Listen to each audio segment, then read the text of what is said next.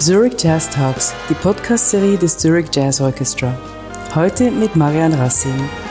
Die schwedische Sängerin mit Zürcher Wohnsitz kann alles, von Jazz bis Volkslied. Außerdem unterrichtete sie an der ZHDK. Das Interview führt Susanne Loacker, für den Podcast zuständig ist Pablo Facinetto und die Leitung hat Bettina Ullmann.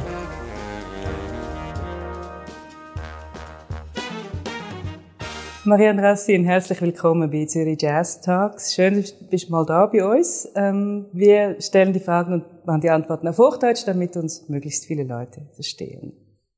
Okay. Wunderbar. Erzähl mal, wo ist eigentlich Heimat für dich?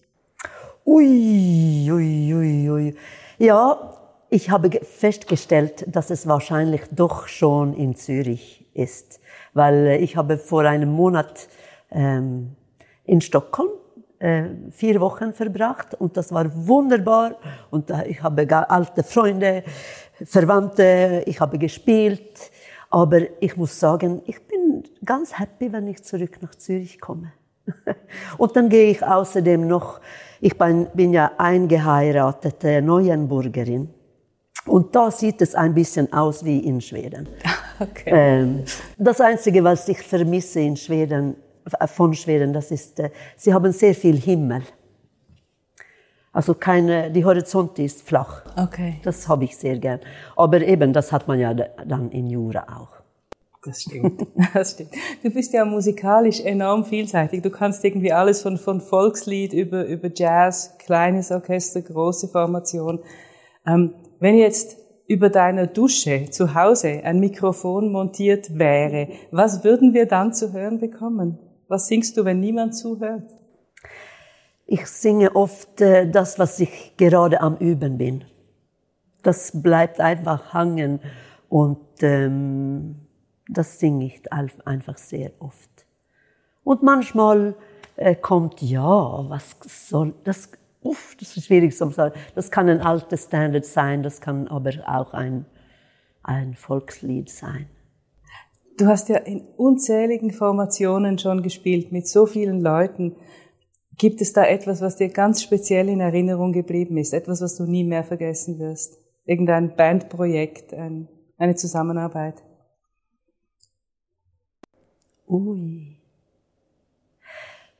Ja, vielleicht, ähm, wenn ich zurückdenke, ähm, mein Quartett, wo ich hatte, oh, das war so Anfangs 2000, äh, wo ich selber zum ersten Mal äh, alle Arrangements geschrieben habe, Musiker ausgewählt habe. Und das war wahnsinnig aufregend, weil ich hatte mich getraut zum Andy, Andy Scherer, der Saxophonist, wo auch Klavier gespielt hat. Äh, ich habe ihn gefragt, ob er äh, mitmachen wollte und das hat er gemacht, also nur am Klavier und Benz Öster und Norbert Fermatter. Das war sehr aufregend, aber da habe ich, glaube ich, äh, das vergesse ich nie, weil wir haben sehr viel gespielt und äh, ja, das war so das erste Mal, wo es geklappt hat. Was ist so der große Unterschied zwischen ebenso, ich, ich bin die Sängerin in einer Band und es ist wirklich meine Band. Was ist so gefühlsmäßig der große Unterschied? Du hast einfach eine große Verantwortung.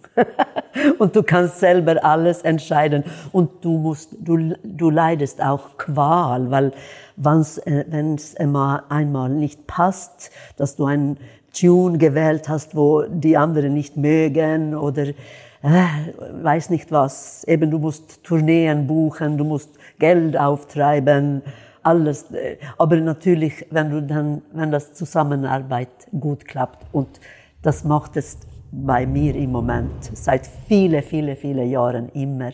Dann ist das auch ein großes Glück. Aber ab und zu gibt es schon ein bisschen schlaflose Nächte. Wie ist es denn jetzt gerade im Gegenteil? Du bist ja auch schon mit dem ZJO aufgetreten. Wie fühlt sich das denn dann so für eine Big Band stehen? Das ist auch super. Es ist einfach ziemlich auch ein Naturgewalt. Ich meine, das sind 20 Musikerinnen und Musiker, wo hinter oder neben dir stehst und ähm, es ist ein Luxus, würde ich auch sagen. Und äh, eine große Freude. Du musst ein bisschen wetterfest sein, natürlich. Also du musst die Arrangement lernen und gut können, weil du musst ja irgendwie all die Kicks, wo die Big Band äh, macht, musst du äh, können und um dich da rein platzieren. Jetzt habt ihr ja eigentlich die gleiche Heimat, also das Zürich Jazz Orchestra und du, ihr seid beide hier in Zürich. Eigentlich gelingt es euch ja nicht besonders oft zusammen zu spielen. Weshalb ist das so? Woran liegt das? Hm, es gibt halt viele gute Solistinnen und Solisten, wo man einladen kann. Aber ich bin schon immer wieder dabei und das ist immer eine große Freude. Du hast ja an der ZHDK unterrichtet, mhm. bis vor kurzem oder bis vor mittelkurzem. Ähm, warst du eine gute Lehrerin?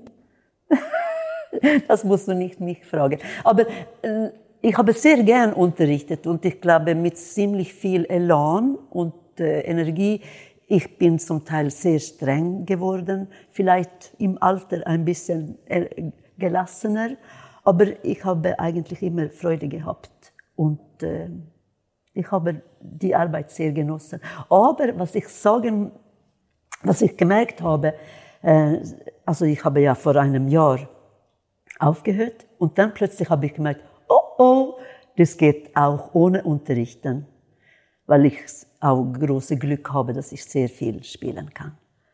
Und ähm, jetzt habe ich beschlossen, ich mache kein, gebe keinen Unterricht mehr. Die große Freiheit sozusagen. Ja. Alles klar. Ich bedanke mich sehr für die spannenden Auskünfte, liebe Marianne Rassi. Oh, danke dir.